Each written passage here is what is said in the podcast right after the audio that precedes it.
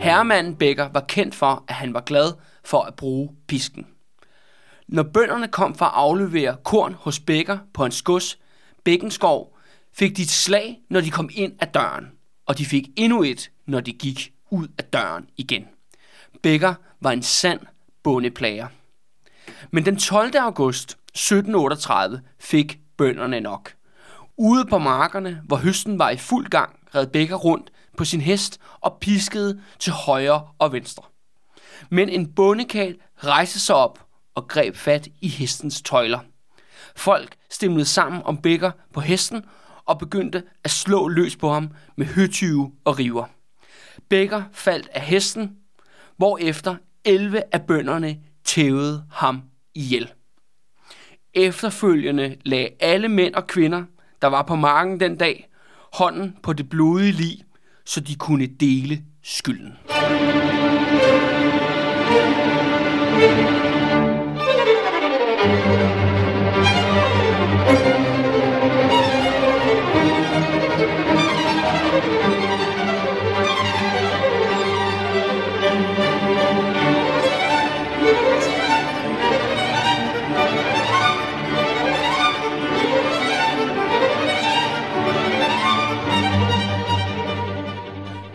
Lytter til De Røde Fjer med vores saga om Danmark-Norges fald.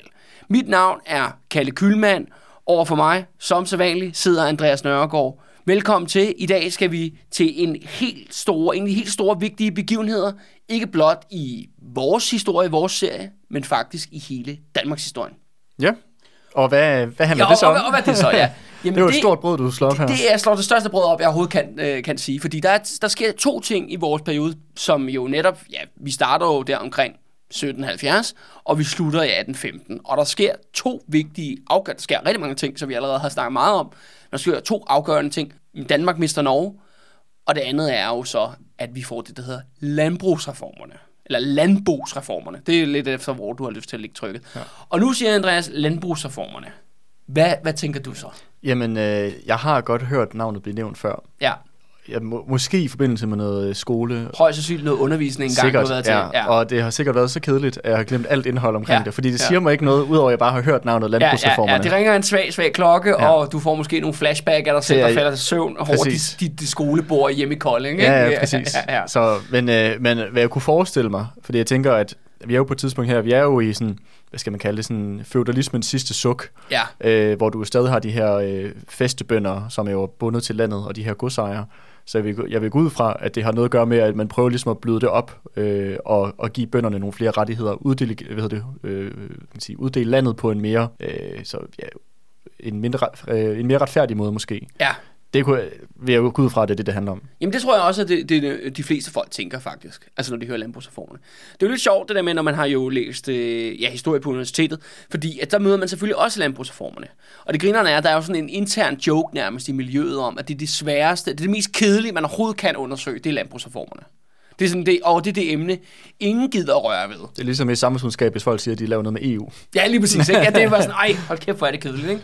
Men, og det er jo så ligesom en ting, at det har det her stempel af, at det er kedeligt, at det er ligesom, det er ikke interessant nok. Ikke? Folk vil hellere snakke om slaget på redden, eller hvad der nu ellers foregår i den her øh, samtidige periode. Mm.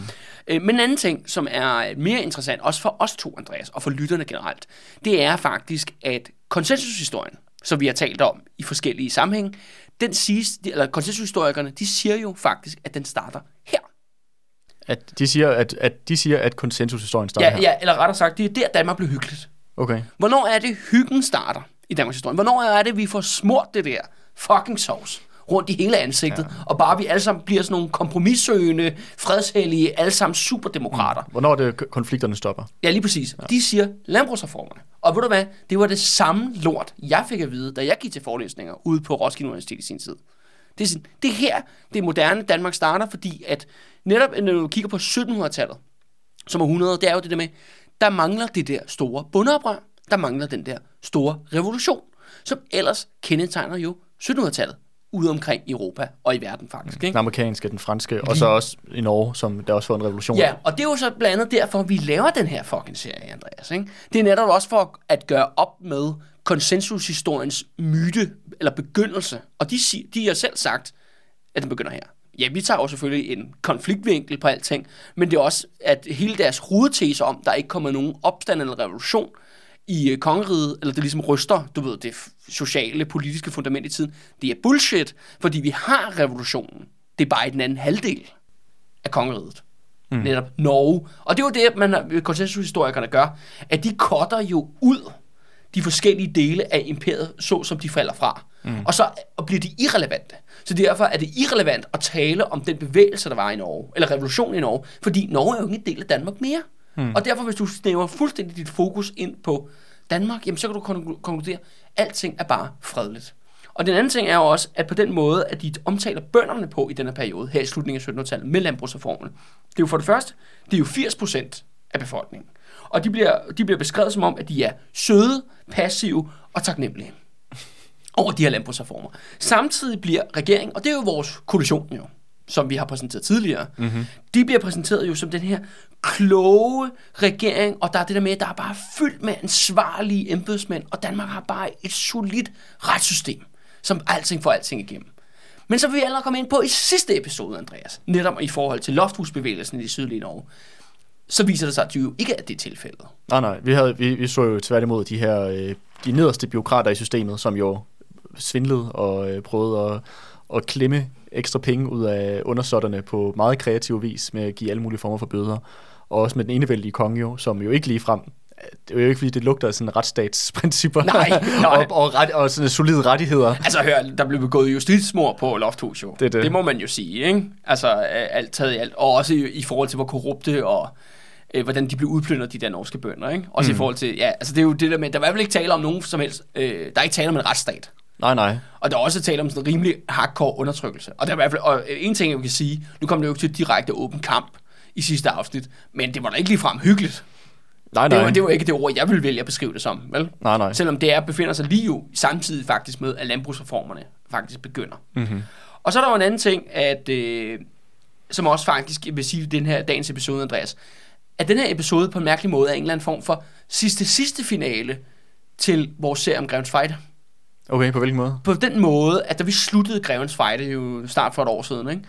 at der ender det jo med, at Christian den tredje, den blodige, ikke? og Renshav den sorte, reaktionen, de vinder, ikke? Jo. og de gennemfører et ultimativt undertrykkelsessystem af 80% af den danske befolkning, mm. efter de har vundet den her meget, meget blodige borgerkrig, ja. der hedder Grevens Fight. Og hvor den danske folkekirke bliver opsat som middel blandt andet til en til, undertrykkelse. til undertrykkelse. Det er nu, vi når konklusionen.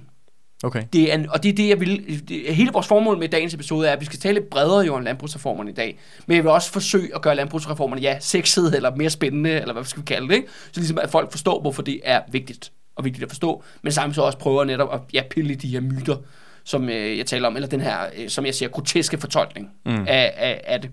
At når vi når til 1700-tallet, det er der, at du virkelig ser af katastrofen i Grevens Fejde. Du ser altså katastrofen, hvad det betyder for normale mennesker.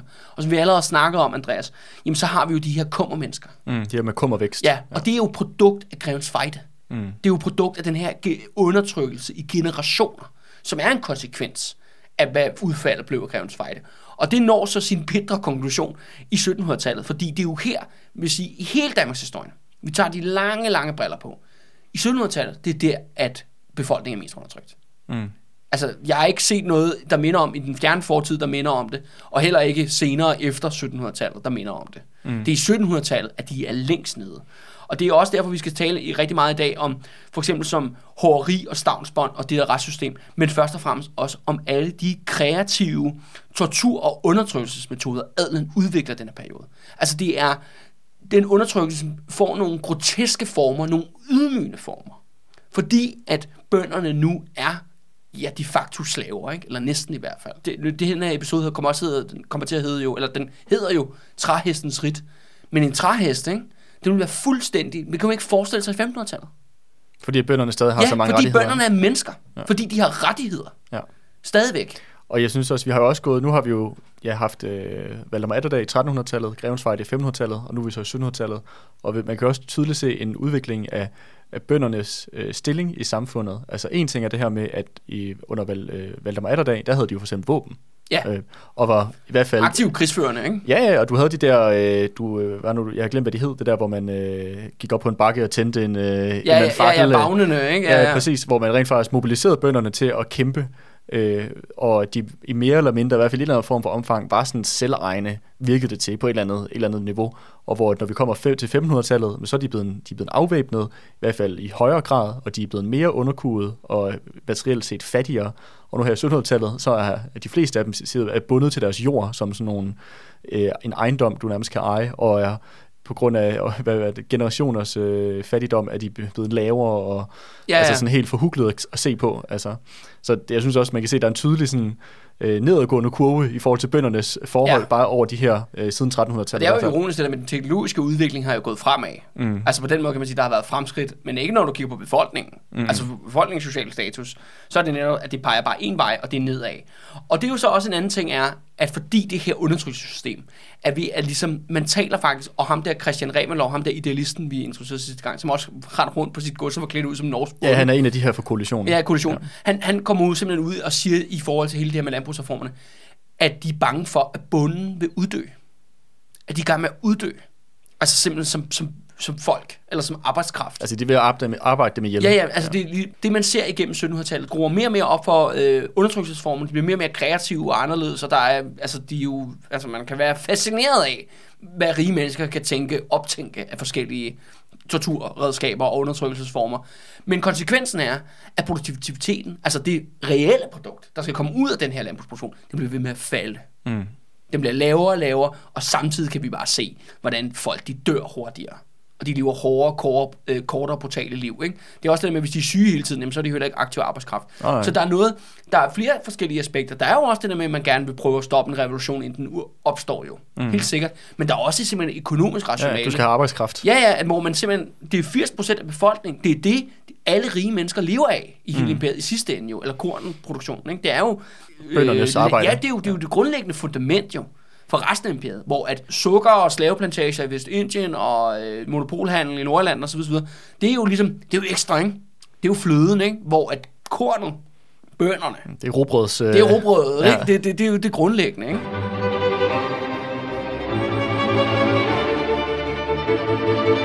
Og derfor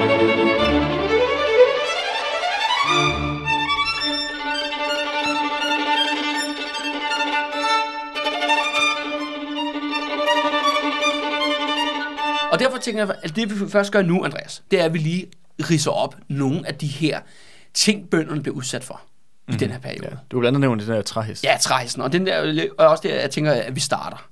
Øh, fordi, at, ved du, hvad en træhest er, Andreas? Ja, altså som, jeg har, jeg har jo set en Du kongelig har reddet på en affære. træhest, du var lille, eller hvad? Øh, I den der, den, i en kongelig Ja. affære, der jeg tror faktisk, det er en af åbningsscenerne. Der ser vi jo faktisk en bund, der sidder på en træhest. ja, Og har det øh, noget stramt. noget stramt, ja. Ja, så vidt jeg ved, så, øh, så er det jo sådan en, øh, en hest, der er lavet af træ, Ja. som, og som har ligesom sådan en spids ryg, og så bliver du sat på den og får bundet et eller andet tungt om benene, eller et eller andet. Den Ja, lige dur. præcis, lige præcis. så, du For ligesom, så du ligesom bliver, Hold fast. ja, og, og hvad kan man sige, øh, får en masse smerte af at sidde over skrevs på den her. Ja, over øh, en længere, en længere periode. Ikke? Præcis, ja. Og, og de her træheste der, de har sådan to formål. At for det første, ja, der er et torturelement i det. Altså, det er, en, det er en fysisk afstraffelse ved at blive siddet på den her træhest over en længere periode. Og det andet er, at det også er en, det er en ydmygelse. Mm. Det er en ydmygelse af din person, at du ligesom bliver latterliggjort ved at sidde på en falsk hest, basalt set. Og det andet er så også, at hvor de her træheste, de er opstillet. Træheste står faktisk ofte lige ude for herregårdenes indgang, eller inde i gården på herregårdene. Mm-hmm. Så det, der bliver beskrevet som om, når træhesten er i funktion, det er jo også, at de hermændene, de står op og kigger fra vinduerne ned på bønderne, der er på den her træhest. Okay, så der er også en en-til-en sådan overvågning eller ydmygelse. ja. Og det er jo det der med, at den her Men stor- også et skræk og til de andre bønder, vel? Lige, lige præcis. Ja. Og, og det, er, det skal siges, at, at, øh, at det her bygger, den her episode bygger på, det er jo alle mulige sådan tilfældige beskrivelser igennem hele århundredet. Altså forstår man, jeg har ikke noget kun for slutningen, jeg har også noget fra starten osv. osv. Og det er jo noget med kildematerialet. Ja, Asporadisk. En anden ting er også, at Sjælland er overrepræsenteret i de bevarede kilder, vi har for, for 1700-tallet. mm-hmm. Så de her går, jeg kommer til at snakke om nu, de ligger alle sammen på Sjælland. okay. Øh, Er det, Hvor, hvor, hvorfor er det? Er det fordi, det er tættere på magtens centrum, eller hvad? Nej, men jeg tror måske, det er noget med øh, bekiv, øh, arkivernes bevarelse. Okay. Eller rygter. Men en anden ting, der for eksempel også er interessant, er meget, at de her oplysninger har, de, fordi de optræder nærmest som folkesavn. Ja, Du ved, det er en skrøne, det er en historie, der er gået på landet i mange år, så er der nogen, der senere har skrevet det ned, ikke? okay. Men igen, altså, hvor at konsensushistorikere, de snakker om, at træsen, det var nærmest, ah, når man blev sat op på den, jamen, så var det jo nærmest for sjov jo. Bare sådan, ah, du ved, lille slag over, over nallerne, ikke? For hvis du havde fucket op som bunden, ikke? Og de taler om, jamen, de, de, de siger også, at træhesten var overhovedet populær, for vi kan ikke finde noget om træhestens brug i Jylland. Men de siger bare, men bare fordi du ikke kan finde ud af at finde det, eller det gået tabt, betyder det jo ikke, at det nødvendigvis ikke er sket. Mm. Og det er jo den måde, jeg ser det på, ikke? Hvor de heller, vil hellere, de, de bliver ved med at... De, de prøver ligesom at de give det, det, de prøver ligesom at give det, hvad skal man sige, the benefit of the doubt. Ja, lige præcis. Ja. Hvor jeg er bare sådan, det er ikke noget, der indikerer, at, at vi skulle prøve, at de har fortjent benefit of the doubt. Ja. Men Ja. ja. det kommer jo an på, hvad, hvad, for, hvad man er til, ikke? Ja, er, vand, er glasset halvt fyldt eller halvt Ja, lige præcis, lige præcis, lige præcis. Ikke? Og vi, vi har jo forskellige historier om de her øh, træheste, ikke? Der er for eksempel en historie fra, øh, fra Gavnø, som ligger nede i Sydsjælland, fra 1703, hvor at, øh, man har 10 bønder op og ride på 10 forskellige træheste samtidig. Fordi at øh, de er kommet for sent til, øh, til Slagelse, hvor de skulle jo øh, købe stude og fragte studen til Gavnø for hermanden. Mm-hmm. Og det er også det der med, at de bliver jo brugt som gratis arbejdskraft, de Ja. ja. her bønder, ikke? Og så skal de ned og sidde på de der, hvad hedder det, træheste, når de, ligesom, de nåede det ikke til tiden, ikke? Ja. Et andet eksempel, hvor det meget er helt klart taler om nærmest om torturagtig tilstand, jamen det er i for eksempel i Vordingborg. For 1733, der har vi en bonde, der har siddet seks dage i træk på en træhest. Hold da, det er godt nok lang tid. Ja, altså han må jo være øh, ja, fuldstændig ødelagt jo. Altså mm. i sine nederorganer, tænker jeg, efter sådan en omgang, ikke? Altså det er jo, det er jo helt vildt, ikke?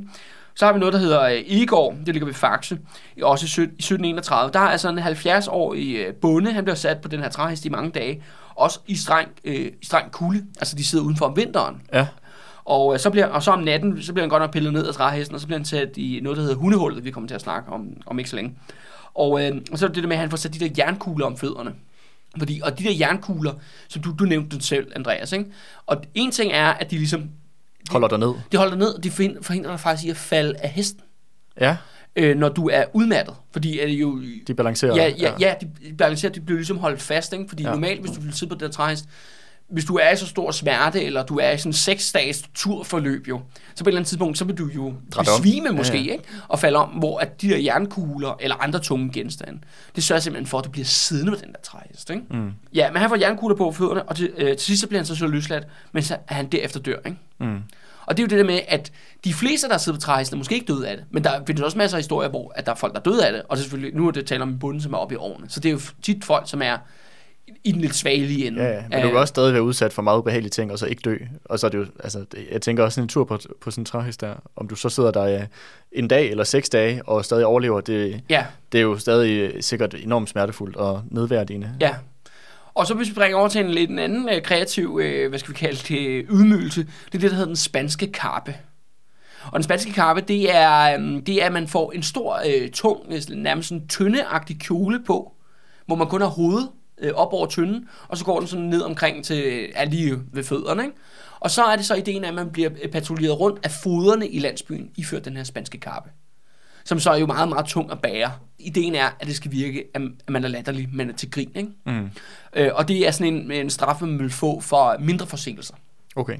Så for eksempel, hvis du ikke har betalt en bøde til tiden, du ikke betalt skat til tiden. Ja. Hvor at træhesten er mere sådan en... Niveauer Ja, i, i forhold til niveauer alvorlighed. i, i straffen, ikke? Hvor så den spanske karpe er sådan øh, nederst, træhesten er, vil sige, var i midten. Okay. Og så er nogen, der er endnu grælere end det, ikke? Ja. Øh, for Gisselfeldt, som ligger midt øh, på Sjælland, det skal siges, det er dem, der har det der skide skovtårn, der ligger midt på Sjælland, hvis der er nogen, Nå der... ja, det der. Ja, ja, hvis der er folk, der har tænkt sig at give penge til det, så skal det siges, at øh, Gisselfeldt var de uvanvittigt glade for at bruge den spanske karpe på deres lokale bønder. Mm-hmm. Her i uh, fra 1783, der har man blandt andet uh, tre bønder tre dage i træk, der skulle rende rundt uh, for, uh, med den her spanske karpe på. Og det de simpelthen har gjort, at de har været skyldige i skovtyveri. Så de har været samlet brænde ind i skoven? Ja, de har, Gået, de er gået ind i Hermans skov og samlet nedfaldende grene ja. til deres eget bål. Ikke? Men det er selvfølgelig pisse ulovligt, ikke? Det går altså ikke. Ja, og det er jo sådan en anden ting, hvor, hvor smålige altså hermændene er. Ikke? Altså Ja, ja. Hvor, hvor, hvor lidt der skal til for at blive, uh, blive straffet. En anden ting, der, uh, som også findes i Danmarks Union, det er det, der hedder uh, halsjerner. Halsjern. halsjernet. Altså et Okay, hals- jern, halsjernet, Ja, okay. ja, som du får på halsen. Ikke? Og det fungerer som 1700-tallets gabestok, vil jeg sige. Men forskellen er, at halsjernet det bliver simpelthen øh, sat op ved kirkerne. Mm-hmm. i stedet for ved herregården. Og der bliver man så spændt øh, fast der om søndagen, når folk skal til kirke, så alle kan se, men så står man ude for kirken, mens gudstjenesten foregår, og så, ja, så står man der, mens kirken varer, og så bliver man ligesom løsladt bagefter, når det, ligesom, det hele er overstået som også er en, øh, en ydmygelse. Og blandt andet har vi en historie fra, øh, fra Valø by, som ligger lige syd for Køge, at øh, ni, øh, ni kvinder, de tædede skulle den lokale fode op for Valø gods, og så, og så blev de simpelthen sat i halsjern i, øh, hvad hedder det, i øh, ni søndage i stræk. I, Mhm. mm-hmm. i, i, træk uden for den lokale kirke der. Okay. Vil du, vil du sige, at halsjernet ligger på samme niveau som den der spanske tønde, eller? Nej, jeg synes, det er måske lidt hårdere, ikke? Ja, lidt over men den, men vi- men under træhesten, ikke? Ja, Ja, ja. ja. Fordi, men, men det kommer jo igen jo, det kommer jo an på vejret. Ja, ja. og, og årstiden. Ikke? Ja. Ja. Altså det er også en anden ting, der er værd at, at holde sig bemærket. Ikke? Og så er der så det, der hedder hundehullet. Og det er jo det der med, at vi skal huske, at det, altså retssystemet er jo en joke, hvor herremændene dømmer jo bønderne. Det er jo det, de fik lov til efter Grevens Fight, ikke? og det bliver de sandelig ved med. Men det har også ført til den konsekvens, at alle herregårde har stort set deres eget fængsel. Ja. De kalder det bare hundehullet. De, de kalder det det, ikke? Og, og det har også... Ligesom og, vi kalder det sprille, sp- spjælderup i dag, for Ja, eksempel. det. ja, det gør de måske i Jylland, det ved jeg ikke noget om. Øh, men, det, men det indikerer jo ligesom også, at hundehullet, grunden til at det hundehullet, det er jo også højst sandsynligt, fordi at det er der øh, grevens jagthund måske befinder sig, Ja. når der ikke er fanger derinde. Det er også en historie fra, fra Valø der i, i 1729, hvor man har simpelthen en bonde, der var simpelthen spærret inde tre uger i det her fangehul. Okay. Og det jo skal jo siges, at fangehullet, det minder jo lidt om de hul, som øh, Frederik VI, han start, vores historie startede med, at han befandt sig i Hørsholm. Det er sådan et fugtigt hul i jorden, måske med nogle trammer i, ikke? Altså Mm. det er virkelig altså et hul. Det er primitivt. Det er, prim, det er meget, meget primitivt fængsel, og de her, som sagt, alle herregårdene har dem, og det er, de kan måske højst indeholde to-tre personer, ikke? Mm. Men den absolut mest udbredte form for straf, herremændene havde til rådighed, det var simpelthen pryl, eller pisk. Ja. Og det var de sat med ivrige med, og det er, det kan ikke beskrives, hvor normalt det var for dem at bare tæve løs på, på bønder og deres tjenestefolk i det hele taget. Det interessante er jo det, vi snakker om, for eksempel om 1500-tallet, er sådan et voldeligt sang. Det er en voldelig tid, hvor folk er voldelige over for hinanden. Det kan man så sige, at det fortsætter så ind i 1700-tallet med den store forskel, at nu er det kun overklassen, der er super voldelige. Mm. Så der bliver ikke slået igen. Der bliver netop, nogle gange bliver du slået igen, men hver gang der bliver slået igen jo, så er det jo dødsstraf. Ja. Altså, der er det fatale konsekvenser. Så det betyder faktisk, at man kan sige, at voldsniveauet falder overordnet set i samfundet. Ja, men det går bare kun en- stiger, en vej. men stiger eksplosivt i overklassen. Ja. Mod, Mod, mod, mod andre, bunden. dem der er ja. under dem. Ikke? Ja. Og det er netop de her ja, ja, pisk og pryl, som er det mest normale. Det kan både være med ja, en pisk, eller et spansk rør, eller bare de bare næver, eller en kæp, du går ud og skærer dig ud i en busk. Ikke? Mm. Altså, der, der, det er lidt, hvad der er sådan for hånd. Ikke? På en øh, lige reference til vores grønlandsserie, ikke? det kan også se, det er, jo det, det er jo det samfund, hans side kommer ud af. Hvorfor Ja. ja. han er så fucking glad for at bruge det der øh, pisk. Ikke? Og, dem er der, og sådan nogle folk som hans side, dem har der fandme været mange af Mm. i 1700-tallet, ikke? hvor det blev helt normalt. Ja, også ham, du lige øh, startede ud med at snakke om, ham her øh, godsejeren, Ja. som der blev reddet ned af sin hest. Hvor Ja. det lød som om, han var sådan rimelig gavmild med piske. Ja, lige præcis. Det er jo det, der, der skaber den der, den der vrede øh, mod dem. Og det er jo igen jo, men det er individuelt fra herremand til herremand. Bruger herremanden selv pisken, eller får han sin foder til at gøre det? Mm. Altså simpelthen uddelegere den til nogle andre, som, er, som man synes, at det er bedre, at øh, foden ligesom Ja, for beskidte hænder. Ja, lige præcis, end han selv gør det. At der står jo også i nogle af de der bønder, de beskriver jo, jamen hver gang er adelens børn, og det gælder sådan set både deres døtre og deres sønner, er gamle nok til at holde en pisk, så bliver de oplært i at bruge. Okay, wow. Det er jo også det med, at de der voksne bønder, øh, mænd og kvinder, jo skal tage imod tæsk mod af mindreårige børn, Ja. som bare tæver løs på dem, fordi de er født ind i en anden klasse, end de selv er. Mm. Og, og en anden ting, som vi også snakker om i sidste episode, det er jo med, at de skal, bønderne skal jo vise den her konstante øh, øh, underdanighed. Ja. Blandt andet tage hatten af, ja. Som vi talte om sidst. Ikke? Og, og hver gang de møder en herremand, og hvis de ikke gør det jo, så er der altså bare konsekvente bryl. Ikke? Mm.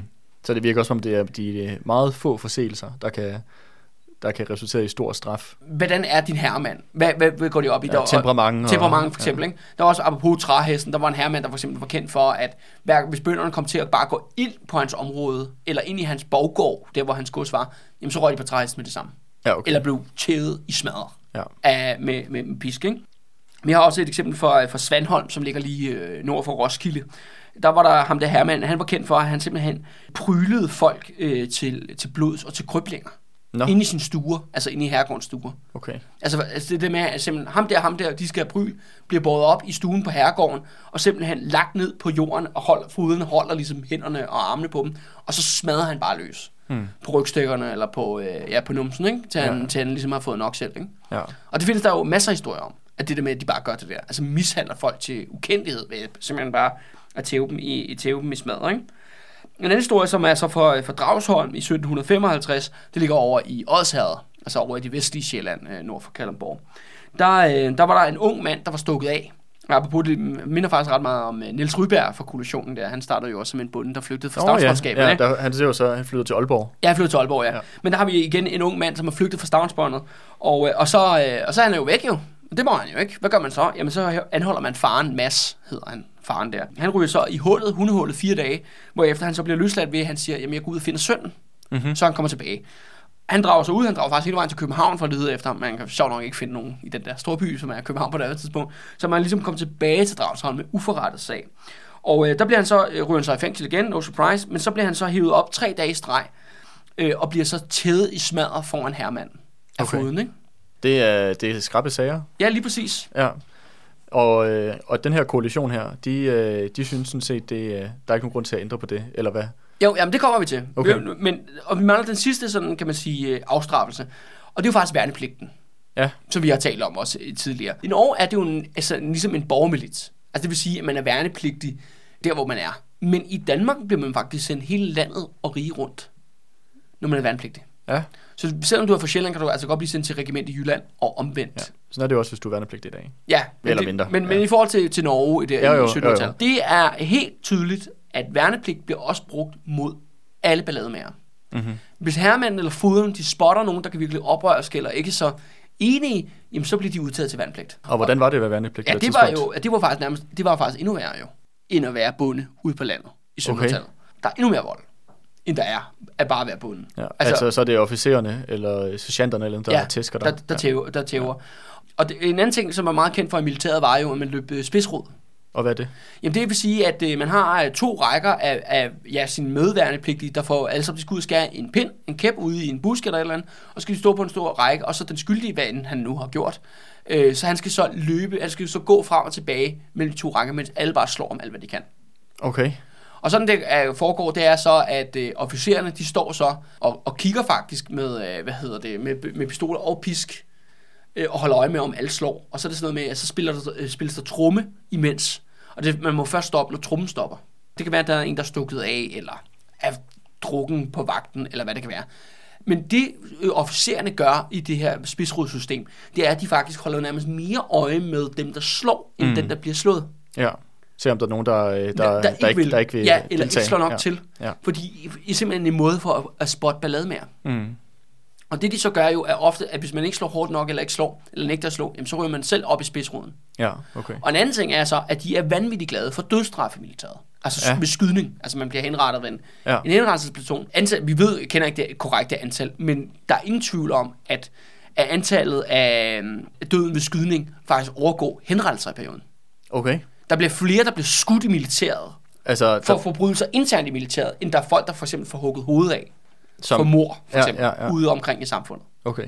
Men altså, hvis, bare sådan antalsmæssigt, hvor meget snakker vi om? Snakker vi nogle hundrede? Eller? Nej, jeg vil, altså over hele perioden flere tusinder. Ja, ja, okay. Ja. Ja. Helt sikkert. Altså igen, også i, i betragtning af de historier, er netop også, at materialet er meget koncentreret omkring Sjælland, fordi det er det, vi har bevaret, ikke? hvor Mm. Fyn og Jylland er underpræsenteret Mm. i, i kildematerialet. Okay. Og man kan sige, sige sig selv at leve i sådan et samfund, det skaber jo, at det er fucked, ikke? Ja. Altså, og det skaber en fuck-stemning. Og det fører faktisk til en af de mest grufulde fænomener, jeg nogensinde har læst om i Danmarks historie. Det skal så siges godt nok, at det er i første halvdel af 1700-tallet, ikke den sidste halvdel. Okay. Så det er formentlig forbi, når vi kommer op til Ja, vores tid. men det er fordi myndighederne har grebet ind og gjort noget ved det. Og, øh, og det vil så sige sig selv, at når man lever i sådan et samfund, hvor at man netop er så undertrykt, så får det jo nogle konsekvenser, altså psykologisk og socialt, vil jeg sige. Ja, det er klart. Og det, der gør faktisk, at vi får et helt vanvittigt fænomen i, i 1700-tallet, i den første halvdel, der hedder det, der hedder selvmordsmordere. Og Jeg ved ikke, du, om du nogensinde har hørt om det her, Andreas. Jeg tvivler på, at lytterne har hørt om det. Jeg tror måske, jeg har hørt om det før, faktisk. Ja. Er det ikke, at, øh, at du begår en straf, eller du begår en forbrydelse med, det, øh, med den øh, motivation om at få en straf, det, som er dødsstraf? Det er meget haram at begå selvmord i den kristne tro i på det tidspunkt, fordi så kommer du ikke i himlen. Mm. Det er sådan en, en del af det. Men folk kan simpelthen ikke holde ud og leve i det her danske samfund i 1700-tallet. Så de vil gerne dø, de vil gerne begå selvmord, men det er sådan her, at hvis du myrder nogen, og så bliver, og så bliver så halshugget for det, for det drab, så du, har du stadigvæk en chance for at komme i himlen på lidt længere sigt. Du skal så have mange år i skærsilden, skal det siges. Ikke? Ja, ja. Men, men du kan faktisk komme i himlen. Mod, modsat mod, hvis du begår selvmord, så Ja. er du øh, udelukket. Men ja. det fører simpelthen til, at vi får en, øh, en, en epidemi med folk, der dræber børn Ja, i 1700-tallet. Der findes nogle virkelig... Altså nu er det jo ikke en true crime podcast her. Men, men det, det her det er nærmest fortjent sin egen episode. Men der er sådan nogle helt vilde historier om, at... For eksempel, der findes en græld historie fra Aalborg, hvor at en mand går ind til sin nabo og dræber naboens fem børn, da de er alene hjemme. hold op. Så simpelthen går han rundt og hugger dem alle sammen ned med økser, ikke? Og så sætter han sig bare og venter med deres blod og ligedel spredt ud over deres, øh, deres hus, ikke? Ja, Og venter på, at myndighederne kommer og henter ham, så han kan blive halshugget. ja. Og så det var simpelthen noget, folk gjorde desperation. Ja, og det findes masser af eksempler på det. Vi har altså i hvert fald omkring øh, 40 personer i hvert fald, er i hvert fald blevet dømt for det i hvert fald. Kan, okay. Man kan se ifølge henrettelser og sådan noget. Ja. Hvor at, at det er folk, som...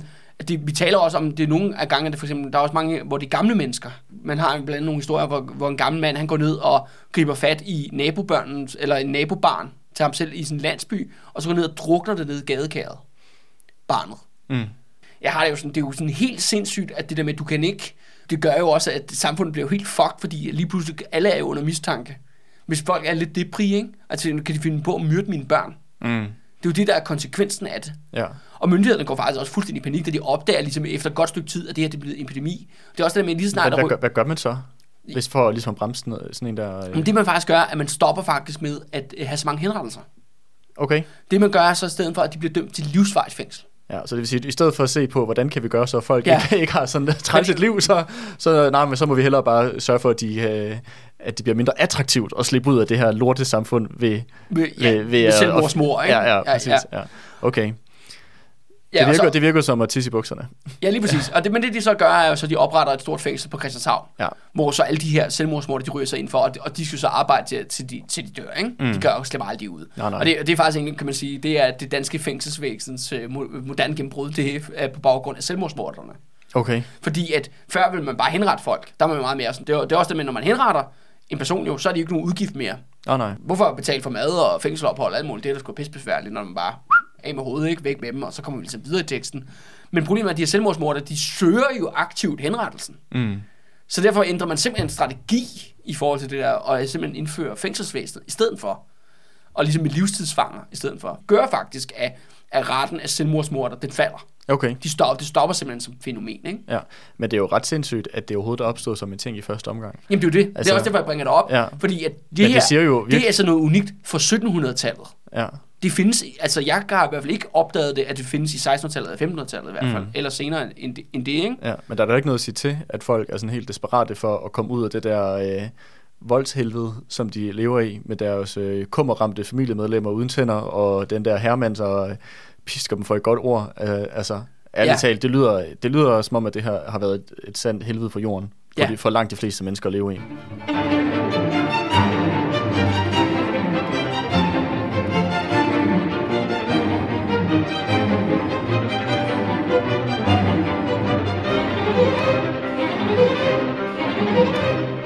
Men igen jo, det bliver beskrevet jo som, at bønderne er søde, passive og rare i den her periode. Ja, og det er jo det, og det er her hyggen starter. Det skal ja. Vi huske jo, 1700-tallet. Det er her hyggen starter. Men ej, det er faktisk sådan her, der er jo ikke intet noget stort bondeoprør i Danmark i 1700-tallet. Jeg, jeg vil våge at argumentere for, som vi også snakker om i sidste episode, Andreas, græn og undertrykkelse. De ligger fuldstændig ned. Der er ikke nogen, øh, hvad hedder det, ressourcer til at ligesom samle sig til det her store oprør. Fordi de netop ligger nede på gulvet og bløder. Det er jo det der med, at man skal have en lille smule, man skal have muligheden for at trække vejret, før man overhovedet kan planlægge og lave en revolution. Men det betyder ikke, at vi har en masse øh, spontane udbrud af vold mod systemet. Det findes netop også. Og det bringer os til, hvordan vores episode startede, fordi det er en af de, nok den mest kendte drab på en herremand af bønder i 1700-tallet. Det er den der ham her Bækker, der bliver hakket ihjel af sine bønder, sine, hårde, sine hårderi-bønder, ude på hans mark i, øh, i 1738. Mm. Det ender selvfølgelig med, at de 11, der bliver kendt skyldige, de alle sammen bliver parteret. Klart, klart. Ja, ja. Så det er Ja. også en stor henrettelse af 11 personer på Ja. én gang, ikke? Så det vil sige, at på trods af, at der ikke er det her store bundoprør, som der ellers måske er andre steder, eller har været i andre perioder af Danmarks historie, så er der stadig ligesom lokalt set, så, så gør folk ligesom oprør, ja, eller kæmper men, tilbage. Men, men, men det der tydeligvis er det, der sker, når volden kommer, det er jo det der med, at det er øh, simpelthen spontane reaktioner på en, ofte en lokal undertrykker, som er en sadist. ja, Altså i form af en hermand eller en fode, som simpelthen be- begår de her vold. De fleste gange er det jo voldelige overfald, og nogle gange udarter det sig til mor. Ja. Og for eksempel, vi har også en historie om øh, for gammel Køgegård i Køge, hvor, at, øh, at, hvor bønderne har netop været på hoveri, og det her hoveri jo, det er jo det der med, at man skal give øh, et vis antal dage af ugen til at arbejde gratis for hermanden. Ja, og så har du, du har, hvad kan man sige, øh, nogle dage, du kan arbejde på dit eget lille jordstykke, og så andre dage, eller på, du... fæ- på fællesjorden, landsbyjorden, ikke? Ja, ja. Og så skal du så arbejde for herremanden. Og så er der for eksempel et eksempel der for, for Køge, hvor at, øh, i 1707, hvor de her bønderne har været ude og arbejde der for hoveri, og så, øh, så er de gået på kro ind i Køge, når de ligesom var færdige med Det er dagens meget hyggeligt. Ja, det er meget hyggeligt. Men hvor... Nå, at- så, er, så er det faktisk, cyklen starter her. Ja, ja, ja, så- så havde de jo ret. øh, men hvor altså, foden, han synes ikke, at de har gjort et godt nok stykke arbejde, så han følger efter dem, og ligesom står og får dem ud af krogen der på Køge Torv, og så står han og råber af dem, at de skal komme tilbage på arbejde, og begynder at piske folk, og han er altså til hest, skal det siges, hvor bønderne så får, får ligesom nok, hiver ham af og begynder så at, at, at smadre ham. Ja. Øh, og, og det fører faktisk til, at, at, at foden han trækker sin pistol og skyder på dem på, midt på torvet. Wow. Men så griber borgerne i byen ind, og så bliver ligesom skilt ad. Okay. Og, og sådan nogle historier har vi masser af. Og, og jeg nævnte også lige før det der med, at kvinderne i uh, Valø by, de tævede foden. Ja. Det er meget sjovt, fordi det er kvinder, der gør det, og det er fordi, mændene, de var draget alle sammen til Fredensborg for at opsøge kongefamilien, for at klage over ham her foden. Ja, okay. Så de var, vel- det var grunden til, at de var væk, Ja. og det var, hvor det kun var kvinderne, der var tilbage i, i landsbyen. okay. Men bare lige en ting, Ja. ja. fordi nu har vi øh, nu har vi snakket om de her med de her bønder her. Ja. Og nu nævnte du lige Køge og sådan noget. Altså de fleste bønder, de boede jo vel ikke i ikke i byerne, altså som Køge og andet. Nej, de boede i sådan nogle små landsbyer rundt omkring, eller i deres egen små gårde, eller hvordan... Men, øh, men det er for eksempel, så Køge har jo været en meget, meget lille provinsby Ja, øh, i den her periode. Og det vil så sige jo, at du skal jo ikke engang gå særlig langt ud af byen, før du render ind i en landsby. Og Nej. marker i det hele taget. ja, ja. Hvis bønderne skal på værtshus, så er det der, de går ind. Mm. Altså alt efter, hvor de er hen i landet, ikke? Jo, okay. Men det, men det vil sige, at du har de der bønder, de lever ligesom ude på landet, i Ja. nogle små, sådan, øh, små landsbyer og andet. Og de lever i de, i sådan, i de samme landsbyer, som de nærmest har gjort siden jernalderen. Ja. Siden kæmpernes tid, har jeg lyst til at sige, ikke? Ja, men det er også det med, at de kan jo ikke forlade den igen, hvis de er bundet til jorden. Nej, det kan de så det. Men, men de kan godt, de kan godt kende på den lokale kro, jo. Ja, ja. Når de er ja. fri, ja, ja, mærke, ikke? ja, men de må ikke flytte fra jorden. Nej, nej, nej, nej, nej. Så, så er fanden løs i Laksegade, ikke? Ja. Og så har vi også en anden øh, historie fra, hvad hedder det, fra øh, Akkersø, som er sådan en lille bitte ø, der ligger i midt i Storbælt, øh, fra 1774, hvor at, øh, der var også en, en lokale herremand der, han, øh, han piskede også bare nogle fuldstændige smadre, hvor efter bønderne møder op på en skov, og så er de ved også ved at tæve ham ihjel Mm. på gårdspladsen, men han bliver i sidste øjeblik øh, reddet af, af præsten. De her forskellige flare-ups og vold, og det skal så også siges, at der er rigtig mange overfald og overgreb. Vi kan nærmest kun, øh, de bliver kun overleveret til os som lokalhistorier, som skrøner. Jeg er sikker på, at der sidder nogle lokalhistorikere, som kender til mange flere sådan steder. Men det er, det er ret kendt, at nærmest alle steder omkring landet, så har du for eksempel noget, der hedder Huggemarken, for eksempel, er der nogle, nogle steder, der bliver kaldt rundt omkring i landet. Og Huggemarken refererer direkte til marker, hvor foder er blevet myrdet Hmm. af, af under hoveri-bønder, for eksempel. Okay. Det kan for eksempel være sådan, det kan være en reference i landskabet, eller øh, fodetræet, eller fodstenen. Ofte er det så, at en fod er blevet nakket Hmm. På det tidspunkt i sådan Okay. lokale opgør, ikke? Så hvis man sidder ude og, øh, og kender sin lokale fodsten Ja, eller huggemark, så, ja, øh, så, er det, så er det ja, måske... og de hedder garanteret også andre ting, end lige de begreber der, ikke? Ja, ja. Så de findes ret udbredt over hele det danske land, altså når du kommer ud på landet, at du kan netop, ikke, det er jo ikke fordi, der er måske steder at se, men der er navne eller historier, der mm. tilknytter sig til Mm, som ligesom et lokale, lokale voldsopgør, ikke? Ja, ja. Som er en eller anden form for sådan en ekko, der har overlevet fra, fra de her... Øh, Ja, fra 1700-tallet, ikke? ja, ja. Og, men det der er så kendetegn ved, at hver gang af de her spontane, voldelige overfald, og nogle gange øh, drab, øh, der sker, er, at militæret bliver sat massiv- massivt ind. Mm-hmm. Hver gang der er det mindste optræk, og der sker nogle af de her incidents, jamen, så bliver militæret sat ud og, røg, og besætter simpelthen området, til, at der ja. ligesom er kontrol. Så, så kommer de her super forhuglede, øh, hvad hedder det nu, øh, værnepligtige ud. Jamen det skal så siges, at det er jo så meget ofte jo pålidelige tropper, man kan stole på, som jo så tit er tyskere for Ja. Holsten, Okay, når de er i Danmark. Ikke? Og, jeg, og, jeg, og jeg tænker lidt, at når det er Holsten, så er det danskere. Sikkert. At det er sådan, det simpelthen fungerer, at man sætter de her tropper rundt. Og det er jo det der med, altså det er jo tegn på, at altså undertrykkelsen er massiv. Det virker som om, at alt, hvad der ligesom virker om, okay, det her kunne være tegn på, at et oprør er ligesom under opsejling i det her, den her landsby, eller det her distrikt, eller det her område. Ja. På den måde sponderer enevælden rimelig hårdt og rimelig hurtigt. Ja. En hver knisk skal ligesom slukkes. Fuldstændig. Og ja. de har ligesom perfektioneret jo Christian den 3. system.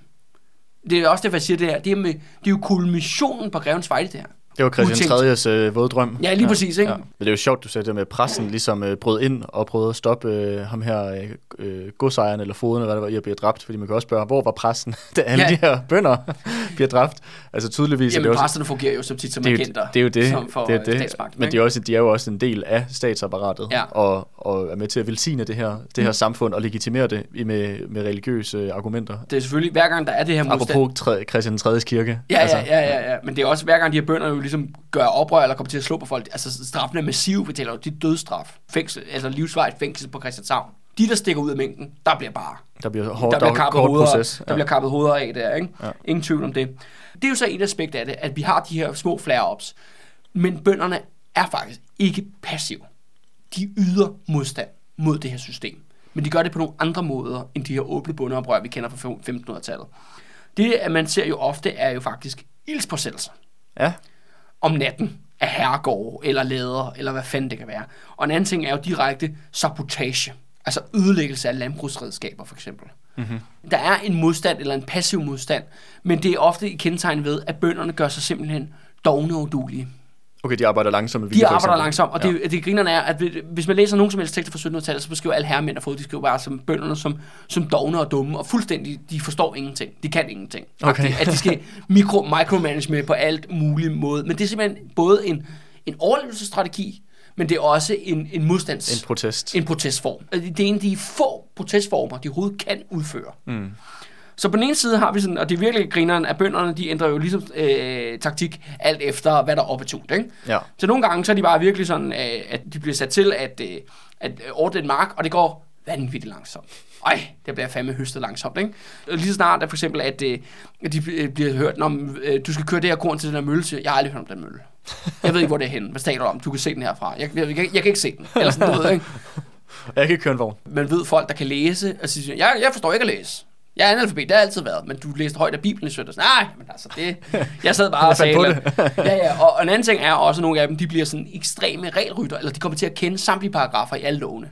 Ja, Du okay. ved, de bliver sådan nogle rigtige, hvad skal vi kalde øh, kloge over, der bare kan det hele, ikke? Ja. Og der findes mange griner historier om, at de bare sådan holder sig til bogstavet af deres ordre. For eksempel er der en regel om, at, øh, at øh, herremanden kan pålægge bønderne at køre gratis for ham. Mm-hmm. Men, det, men kun en vis afstand. Ja. For eksempel, og det er mange steder, det er sådan, så er det en mil, det svarer til et par kilometer i, Ja, dag, ja, i dagens ja. penge. Hvor at, øh, for eksempel, en bonde får at vide, når vi skal fragte det her hø ned til, øh, til ladegården, hvor mm. at høet skal opaktioneres. Fint nok. Bønderne kører, men de måler fucking hele vejen, Okay. hvor langt de kører. Og så det vil så sige, at når de så, de kan se, der er eksempler på, hvor de, de står nærmest lige ude for ladegården, og så dumper de hele lortet. Fordi så er den mil, den er gået. ja, ja, fordi nu er milen gået. ja. Og så kan de komme bagefter og sige, hov, hvorfor fanden bragte de det ikke ind? I ødelægger jo høet ved, at det står og rådner ud på marken. Så siger, jamen hør, jeg, har- jeg har fulgt reglerne til punkt og prik. Ja, ja.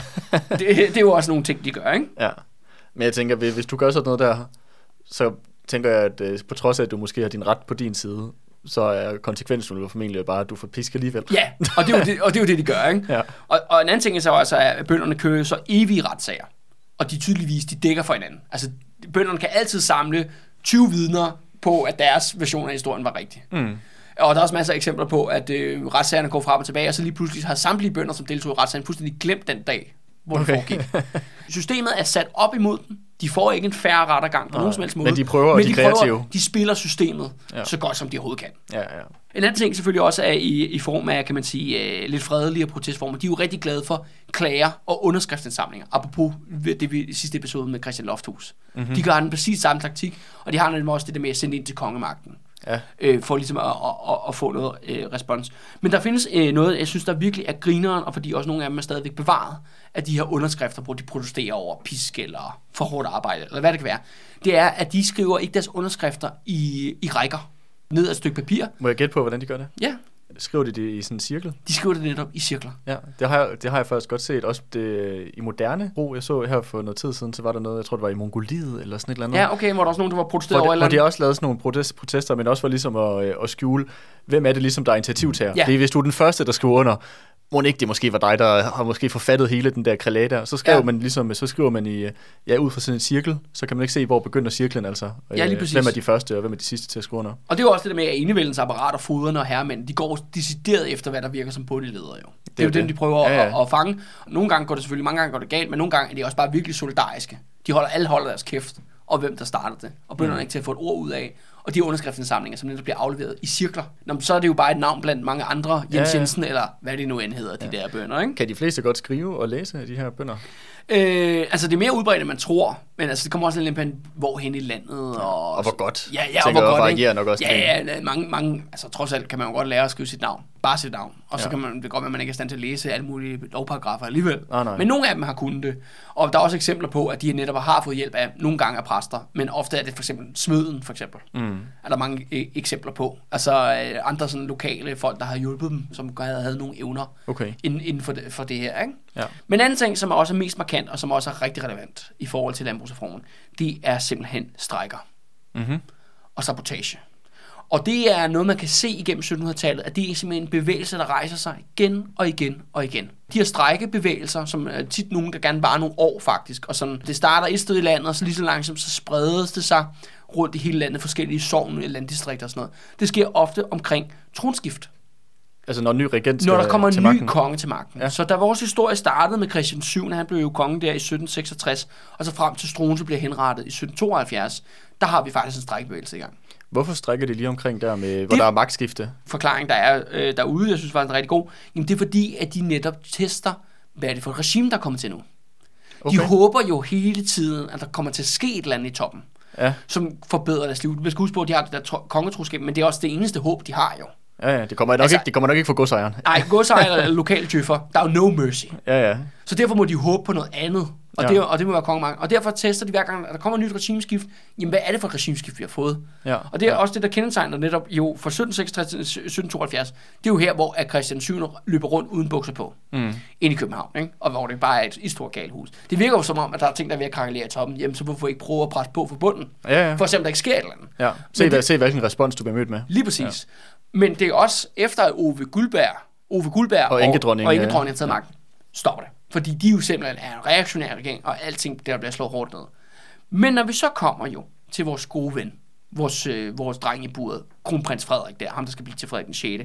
Da han jo gennem rokokokuppet i 1784 kommer til magten, så, gik, så starter bevægelsen igen. Så er der strækker. Så der strækker. Og den fortsætter faktisk, den her bevægelse, den fortsætter faktisk helt frem til 1807. Okay. Og det her er jo, hvor øh, krigen kommer.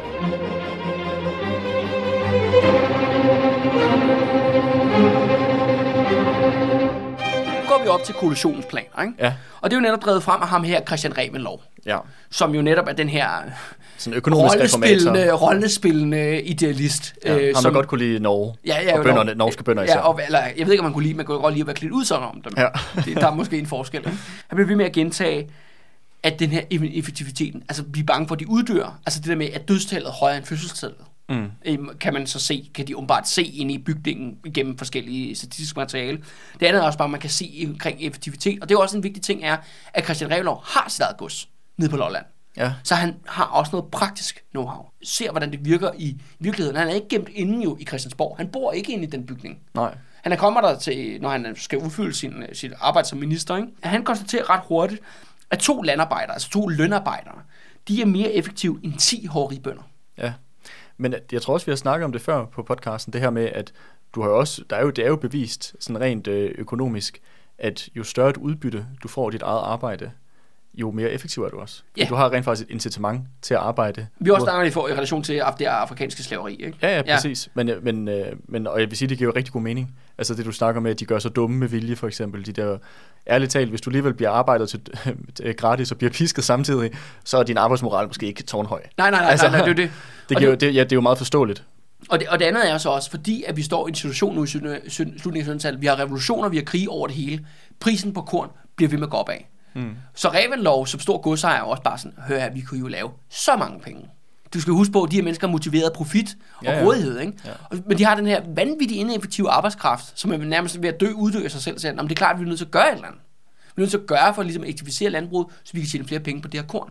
Mm. Og det er jo netop... At, Altså, det kommer ikke i næste kærlighed. Lad nej, på nej, den nej, måde. nej. det her med det menneskelige, humanistiske aspekt, jeg ser det som bullshit. De her mennesker er motiveret af rigdom. Fordi det, er det kan også sige, samtidig sidder Revendlov og bestyrer øh, dansk slaveri. Ja. Han har en stor post i, øh, hvad hedder det, det der slaveri, store statsejet øh, slaveriselskab sammen med Ernst Schimmelmann. Det Revendlov gør, og det er også derfor, han skal huskes. Altså han skal være en person, alle skulle kunne nævne i min optik. Det er fordi, han er jo dansk kapitalismes tiboldfar.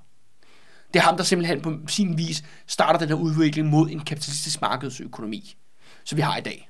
Ja, eller i hvert fald sådan juridisk begynder at, at kridte banerne op til den, eller hvad? Ja, nej, men det, han, går faktisk endnu videre, fordi at det hans plan er, er, at, vi, at han vil knække hele bundklasse, 80% i befolkningen, op i to, dele dem op i to.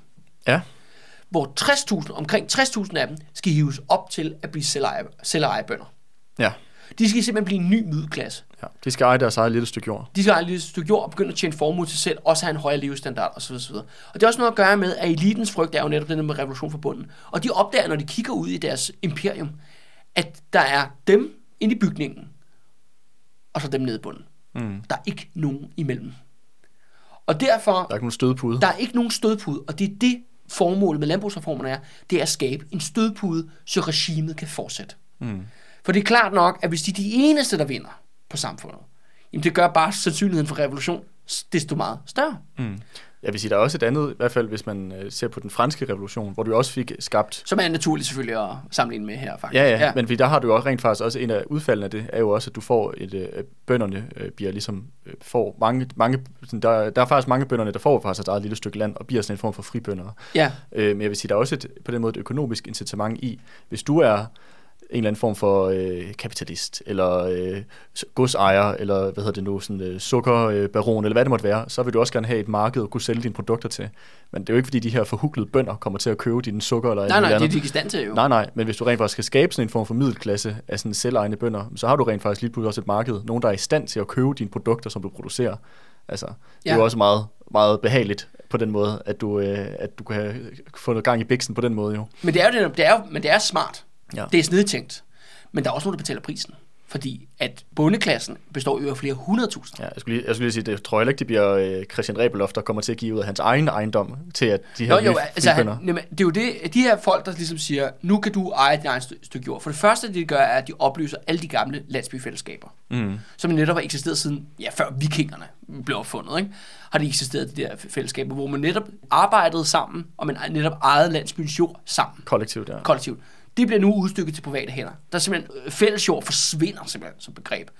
Og så bliver der blandet en masse folk, der rykker ud af landsbyerne. Og det kan man jo så se i det danske landskab den dag i dag. De der gårde, der ligger for sig selv ude i omkring markerne. Det er jo et- produkt af landbrugsreformerne. Og hvor de her folk, de får så... Øh, Er det dem, der bliver selvejende bønder? Der, Ja, ja, men det de gør, mange af dem har jo ingen, de har jo ingen penge, men de får lov til at tage et lån. Mm. Men hvem bestemmer, hvem der får lån, og hvem der ikke får lån? Jamen, det gør selvfølgelig den lokale herremand. Mm. Så det ikke bunden, han gør, at han får så sin eget jord med, at han jo så er gældsat resten af livet. Ja. Men det arbejde, han får jo, får han til sig selv. Og vigtigst af alt, at hans søn kan arve forretningen. Ja. Så på det lidt længere sigt, så kan det være, at de kan få et bedre liv. Ikke? Mm. Men det virker som, de får, de får simpelthen håb. ja, de får de, håbet om Ja, de får til. håbet, ikke? De får Ja. ja. håb. Det er før havde de ikke noget håb. De får simpelthen håbet om, at det kan blive bedre. Ja. Ja. En eller anden dag, når gælden er udbetalt osv. osv. Ja. Men det er også klart nok, at man selvfølgelig vælger de bønder, som er mest medgørlige Mm. til den her ordning. Som er de mest loyale, mest kongetro, ikke? Mm. hvad det nu kan være. Det er dem, der ligesom bliver udvalgt til at være på den her ordning. Men hvad med alle de andre 100.000 af mennesker i Danmark? Der bliver simpelthen skabt det, der hedder øh, husmandsklassen. Ja. Og de får det, der hedder husmandslodder, som er endnu mindre jord, jordstykker, som faktisk er designet af Reventlow til, at man ikke kan leve af dem.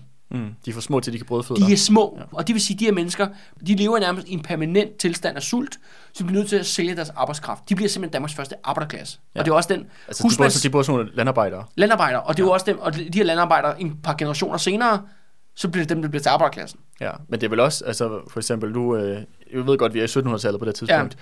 men hvis du, hvis du for eksempel, når jeg for eksempel hører, hvordan det var, da min, min bedstefar, da han voksede op, Ja, ja, På, ude på øh, landet med øh, ja, ja, altså- græs på knæene og Ja, fugle over hovedet. Ikke? Ja, Nej, men altså, han voksede op på en bondegård på Mors, altså der er Limfjorden jo.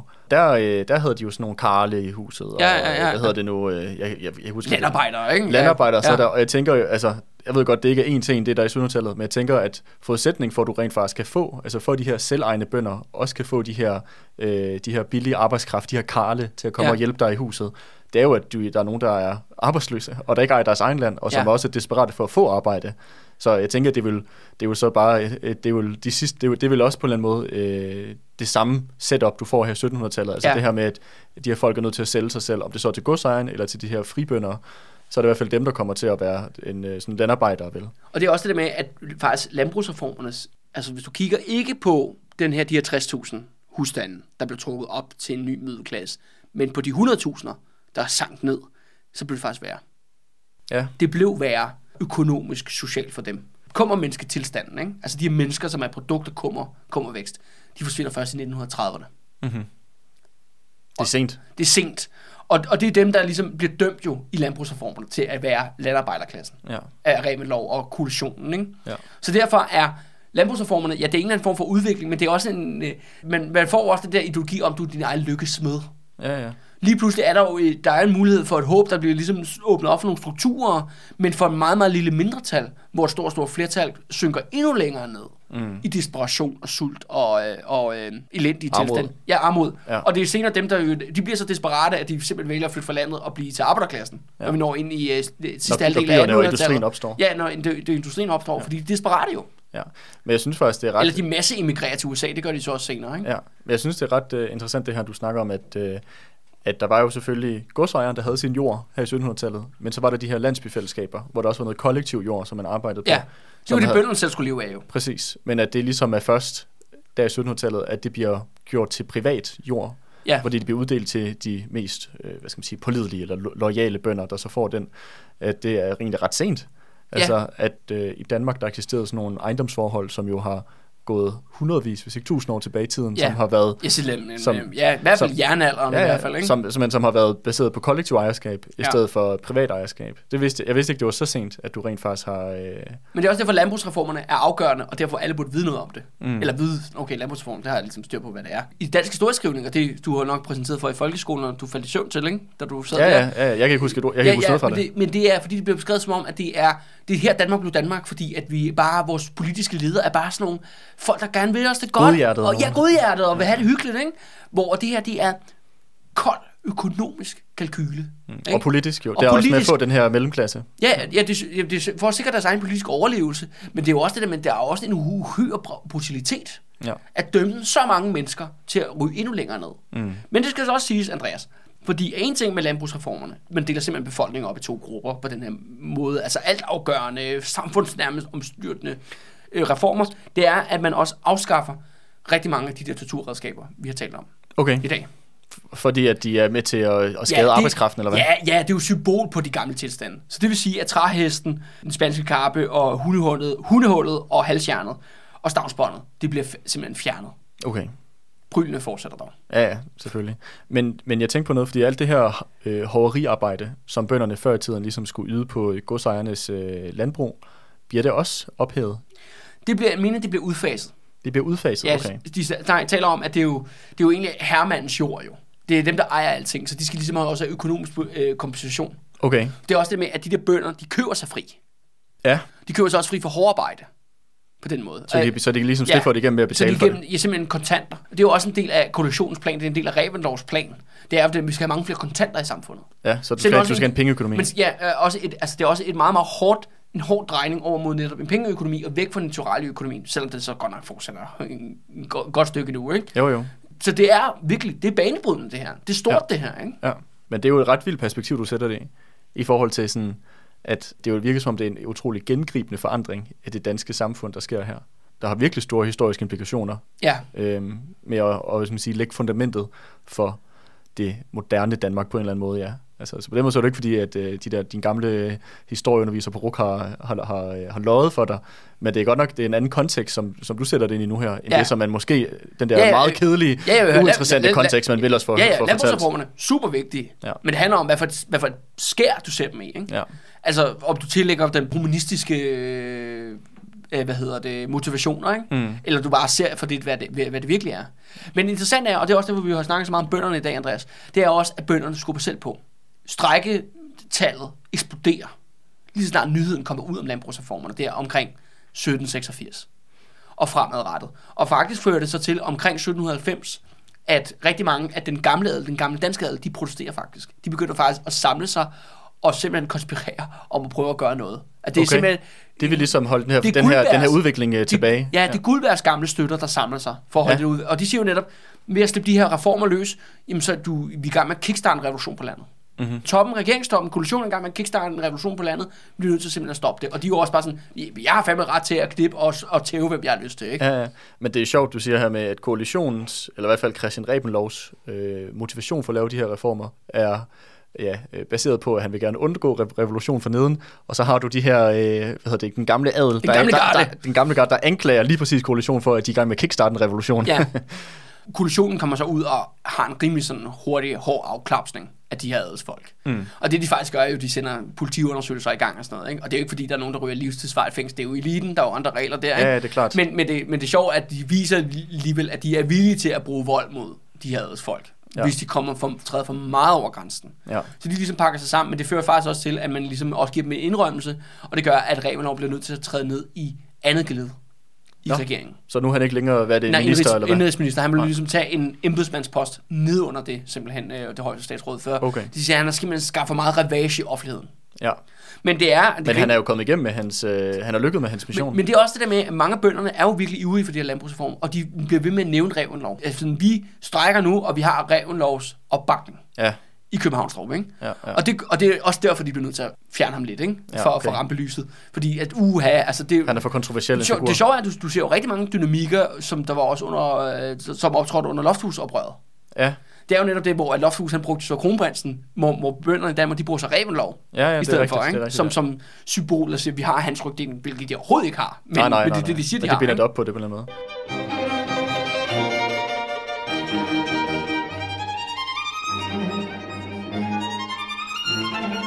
Og så skal vi også lige kort tale om to andre ting, Andreas, som også følger med i relation til landbrugsreformerne. Og det ene, det er folkeskolen. Ja, Den bliver simpelthen også indført her. så nu skal folk rigtig læse og læse. Ja, ja, ja og den, sige, det tager meget, meget lang tid at få en, øh, en helt en dækkende folkeskole. Øh, Den kommer først i 1814. Men vi tager den simpelthen her, så vi ikke behøver at snakke om det senere, fordi så, Så er ban, den, øh, banbrydende synes jeg heller ikke der. øh, øh, fordi de argumenterer for, jamen hvis bønderne skal have et effektivt økonomisk landbrug, altså de der 60.000, Ja. ja. der skal hives op til middelklasse, jamen så skal de også have noget mere lærdom. De skal netop, vi skal, de skal netop ikke være analfabeter. Og de skal jo i stand til at regne og lægge mm. regnskab osv. osv. Ja. Ja, de, skal jo, de skal jo faktisk drive en, en, en forretning, ja. altså, som et landbrug jo egentlig også er. Ja, jo. så de skal have noget mere kundskab. Og på den anden side er der også mange, der er ivrige af, hvad kan vi gøre for at hjernevaske bønderne endnu mere? Kirken er tydeligvis ikke nok. øh, de vil simpelthen øh, ekspandere det, også at nu får vi dem for de helt små børn til i skolen. Problemet er jo så det der med undervisning. Selvom hvis du, og du siger, at øh, folkeskolen er bare sådan totalt hjernevaskende. Øh, altså jo, du lærer at læse og skrive. Det er propaganda, de børnene bliver hældt til i hovedet. Ikke? Altså både med Gud og kongemagt osv. osv. Ikke? Der er ikke noget der. Men problemet er jo lidt det der med, når du lærer at læse og skrive, det er, sådan lidt, det er jo lidt tvækket svært for hvilket som helst diktatur, mm. at befolkningen får adgang til det her. Du får jo også adgang til information fra andre kilder. Ja, hvad nu hvis de får en pamflet, hvor der står noget, der var lidt regeringskritisk, ikke? så kan de lige pludselig læse den. Ja. Og det er jo det, der er et problem. Og det er jo det er alle Det er diktatorer... jo en risiko, som man er nødt til at... Det er det, alle diktaturer til alle tider står i, i det, den situation med, at, at det er sgu lidt, det, det, oh, det er sgu svært at gøre noget ved. Ikke? Folkeskolen, de aftaler, jamen den skal også komme som en del af landbrugsreformen der i 1780'erne, men den kommer først på plads i 1814. Og det er fordi, de simpelthen er så lodret uenige om, Mm. hvor meget lærdom bønder og børnene skal have. Okay. Så det sådan, første- skal, hvor meget skal man holde igen? Hvor meget skal... Ja, ja, ja, så det første der falder på plads langt senere. Ja, okay. Hvor, når du siger, at, at er det noget, som de... Hvem er det, der diskuterer det her? Er det... Koalitionen. Det er koalitionen? Ja, og de nedsætter en skolekommission, hvor Revelov selvfølgelig er formand. Okay. Men han sidder og diskuterer med biskopper og præster, som er jo dem, der har stået for undervisningen tidligere. Ja. Og der er netop et clash, netop i form af, hvor Indhold. meget, ja, hvor meget, hvad skal folkeskolen indeholde, og hvor meget skal de være i skole, så videre. Ja. Hvor, hvor, hvor den øh, gyldne middelvej til, at du lige, du lige præcis har læ- har lært nok til at være under griner dagen? er, når man griner er, Andreas, de, skal, de er alle sammen enige om, at de skal jernvaskes. Det skriver de åbent. Okay. Altså, det er jo en af, hoved, øh, en af hovedidéerne med at overhovedet sætte det op, det der.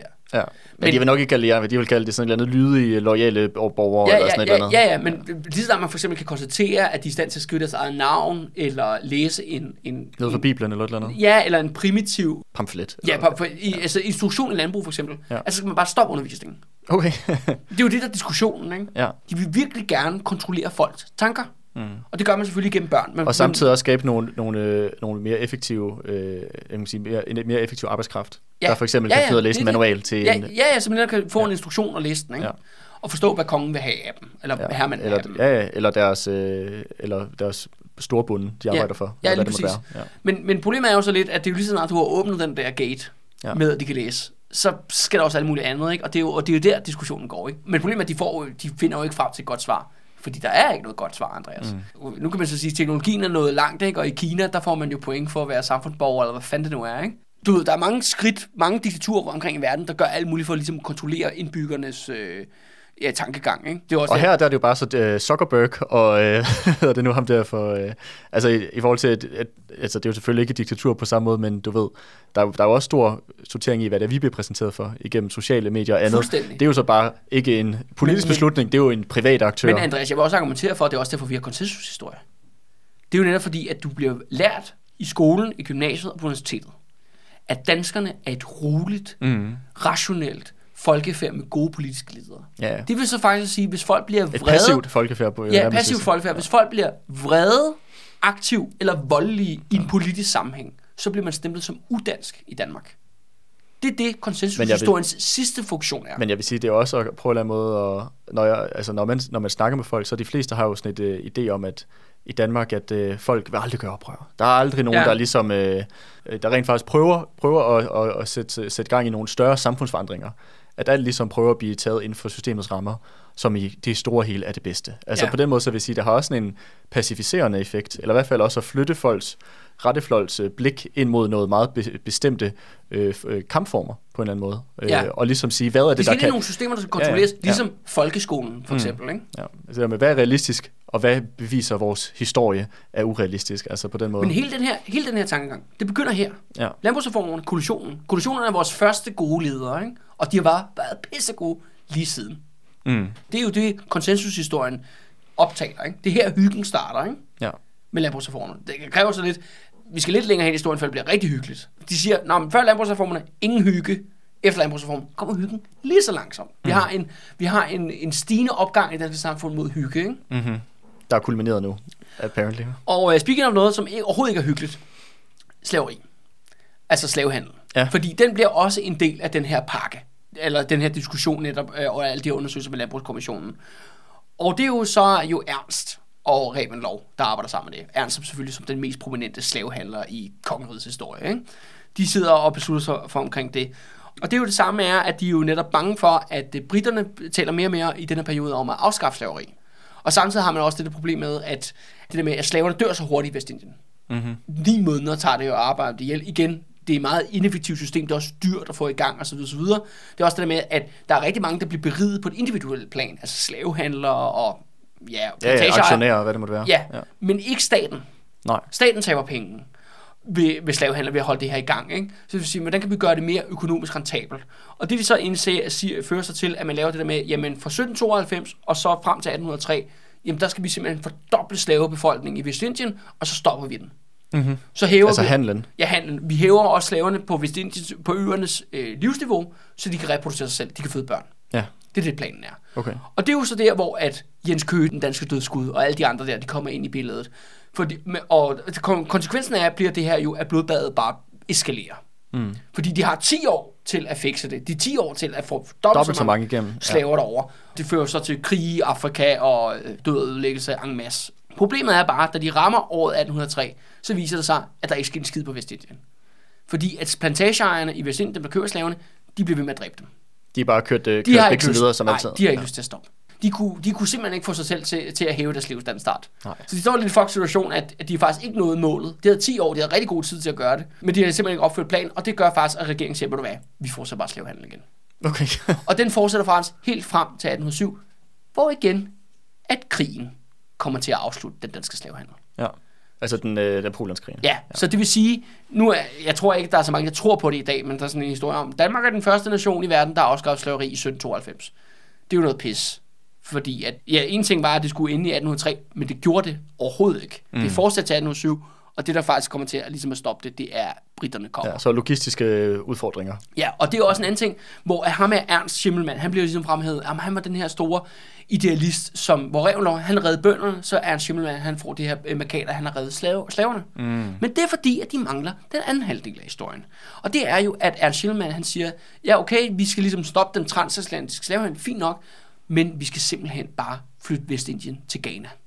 Ja, altså det der med at lave slaveplantager i, Ja. direkte i Afrika. Og det er jo derfor blandt andet Jens Køge bliver sendt ud på det her erobringstogt. Ja. For netop at skaffe nu plantager, og netop at fortsætte med at have slaver i Afrika. Men det er også det der med, at hvis du sparer den der utrolig dyre og dødelige tur over Atlanten, mm. jamen det er jo meget mere effektivt. Det er jo meget mere økonomisk rationelt. Det er Derfor ham. er det sindssygt at kalde den her mand frelser af nogen som helst. Ja, ja, ja. Hans plan var netop, at vi skal da bare Vestindien til Afrika. Mm. Meget, meget kort og meget, meget mere effektivt. Men igen jo, siger heldigvis, så blev de planer jo også smadret af britterne i 1807. Mm. Så derfor blev de aldrig nogensinde realiserbare. Nej, Heller ikke efter krigen. nej. Men er det, er det sådan, at det ham her, Ernst uh, Schillingmann, at han er ligesom, uh, bliver portrætteret som sådan en, at det er ham, der har fået Ja. æren af at, Ja. at stoppe slavehandel? Ligesom Reventlow bliver portrætteret som manden bag landbrugsreformerne, så bliver Ernst Schimmelmann portrætteret. Danmarks historiens største slavehandler. Med sit eget luksusslavemark. Her i hjertet af København. Han bliver portrætteret som sla- slavernes frelser. Mm, okay, vildt. Selvfølgelig det mest groteske i ældre dansk historieskrivning, men det er stadigvæk den tone, der bliver slået an, Mm, når du læser moderne bøger om slaveri på dansk. okay. Så det her, det er altså ikke kun en historie, hvor vi skal hygge os med 1800-tallet og Englandskrigen, og hvor det bare er sjovt og Norge og alt muligt. Ikke? Det er altså også måde, vi skal netop have fat i nogle grundlæggende ting Mm, omkring, hvordan man skal opfatte Danmarks historien. mm, ja. Jamen, øh, helt, helt klart. Ja, du kan godt mærke, at jeg, øh, jeg er ude med riven, ikke? Ja, ja, ja. Men det vil sige, de afsnit, hvor vi, øh, hvor vi var nede ved, øh, hvad hedder det, med øh, ham her, hvad var det, han hed, Køge, et eller andet? ja Jens Køge. Det, Jens Køge her, ja, nede, nede i Ghana. Øh, så det var også, øh, så det var ham, der ligesom, ham her, øh, Ernst Schillingmann, der ligesom bare, øh, hvad skal man Det var sige, ham, der gav der, dem der pressede på. Ja, ja, ja. der gav dem våbnene. Så ja. det er hele så det er ham, der, får, der, der, Jens Køge der skabte arbejder- rammerne for, at det kunne lade sig gøre, den her, det her krigstogt, som øh, Jens Køge var ude på. Ja, men det er også det der med, altså Jens Køge, Paul Isert, og hvad det nu ellers har vi at nævne med Vestindien og, og Ghana der, de arbejder alle sammen for Ernst. ja. Okay. Han lyder ikke særlig meget som en, der frelser nogen. Nej.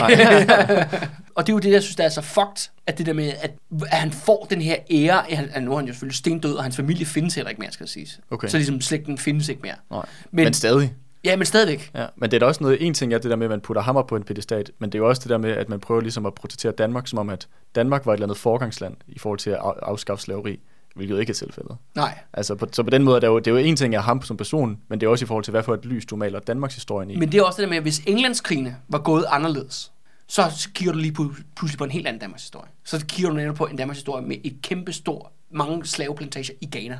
Mm. Det er, vil være konsekvensen. Hvis Englandskrigen aldrig var sket, eller måske Danmark var gået med England i stedet for, mm. i stedet for Napoleon. Ja, så kunne Danmark været sådan en ligesom Belgien, der havde deres Ja, eget lille havde et eller andet- koloni, ligesom Belgien havde Kongo, så havde kunne Ja, Danmark ja, haft et eller andet andet på... fuldstændig ja. sindssygt hard of darkness, øh, tortur, massemordsted, måske til langt op i 1900-tallet. Ja. Før det ville ligesom være blevet øh, ja, fjernet eller solgt fra. Mm. Højst sandsynligt. Ja.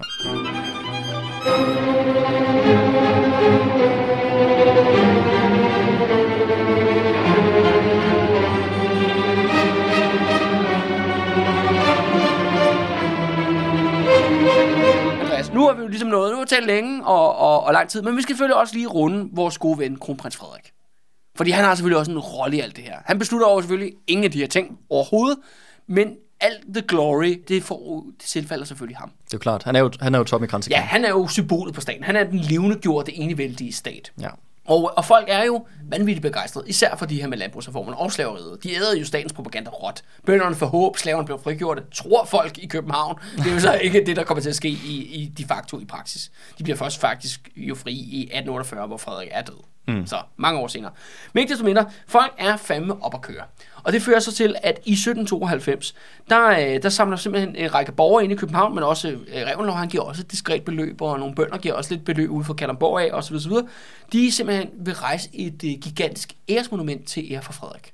Ja. Som den her store reformgiver, som den her store liberale konge, det her ideal på en mon- monark. ja, det tror jeg godt, jeg ved, hvor jeg er. Ja, det er jo selvfølgelig frihedsstøtten. Ja. Som i dag, og som oprindeligt blev sat langt ude for Københavns volde, men som nu står lige ved siden af hovedbanegården. Ja, men øj, den står ikke bare lige ved siden. Den står midt ude på sådan en tra- stor trafikeret vej. Ja, lige præcis. Altså, du kan jo knap nok komme over og Men det var altså den, landet. Det var altså landet i øh, 1792. Ja, men det er også et, altså en ting er, altså der er nogen inden for Københavns Kommune, der, der de skulle lave den der, anlægge den der vej, jeg ved ikke engang, hvad den hedder, den der går ved hovedbanegården. Men den er, det er sat med dårligt, at de har placeret sådan en, øh, en øh, fire, firesporet vej. Det bliver til Vesterbrogade, ikke? Ja, ja, præcis. Ja. Jeg tror også, det, jeg tror, det er sådan en firesporet vej, eller hvad. Det Ja, er ja, rigtig ja. trafikeret. Og så er det, det her kæmpe, det her store... Øh, Det er faktisk meget fine monument. Ja, ja, det står midt, midt på den der, i sådan rabatten, så du skal sådan hoppe, spæne over de der ved at øh, prøve at undgå at blive kørt ned, for at komme over og kigge på den. Altså, det er Ja, ja. super, super dumt. Men det var altså relation til, Det var det samme, hvis de havde puttet rundetårn på, på midten af en rundkørsel, eller sådan et eller andet. Altså. at den her, og da det ligesom frihedsstøtten skulle indvise, eller, eller skulle ligesom fra for offentligheden for første gang, det bliver faktisk en kæmpe stor folkefest i København. Og det grinerne er så, at i relation til det, der klæder hele byen sig ud som bønder. Okay. Det er det der revlov, han har startet simpelthen en ny moddille. Bølge, en så nu, bølge- nu bølge. ligner de alle som norske bønder Ja, i København. præcis. Og hele København bliver faktisk, øh, alle de huse, som ikke ligner bondehus, de bliver faktisk lidt ud, som om de er bondehus. Okay. Det er sådan helt, folk er sådan helt op at køre, ikke? Altså, Ja, det er bare det nye, det er bundet tema. Og man skal huske på jo, at det også for regimet er jo virkelig sådan fed øh, publicity, fordi kort før jo er, har vi jo en fransk revolution. Mm-hmm. Hvor at i Frankrig er i gang med at gå fuldstændig i smadret på grund af den her revolution, og urolighed over hele Europa, så viser det sig om, at i Danmark jo er Frederik, De, de håndterer det på den... Frederik, øh, he got it, ikke? Ja, ja. Han har jo netop nedsat de her landbrugsreformer. Nu er lever jo samfundet i perfekt harmoni. Mm-hmm. Det er blevet fucking hyggeligt. Det skal selvfølgelig fejres, og Frederik skal selvfølgelig, selvfølgelig fejres som øh, manden i skysovs. Så han kommer derud og bliver faktisk hyldet. ja. Det interessante er også ved den her ja, frihedsstøttens, hvad skal vi kalde det, afsløringsfest. Det er faktisk også højdepunktet for Frederik. Okay, fra her går det bare Resten af hans liv. Okay. For herfra, Andreas, fra 1792, og frihedsstøttens bliver afsløret, der går det kun ned ad bakke. Og ret symptomatisk, at da vi når, da der, øh, frihedsstøtten har 10 års jubilæum Ja. i 1802, der er alle begyndt at hade Frederik. Men lad den ligge for nu, Andreas. Ja, Fordi nu skal vi til noget helt andet.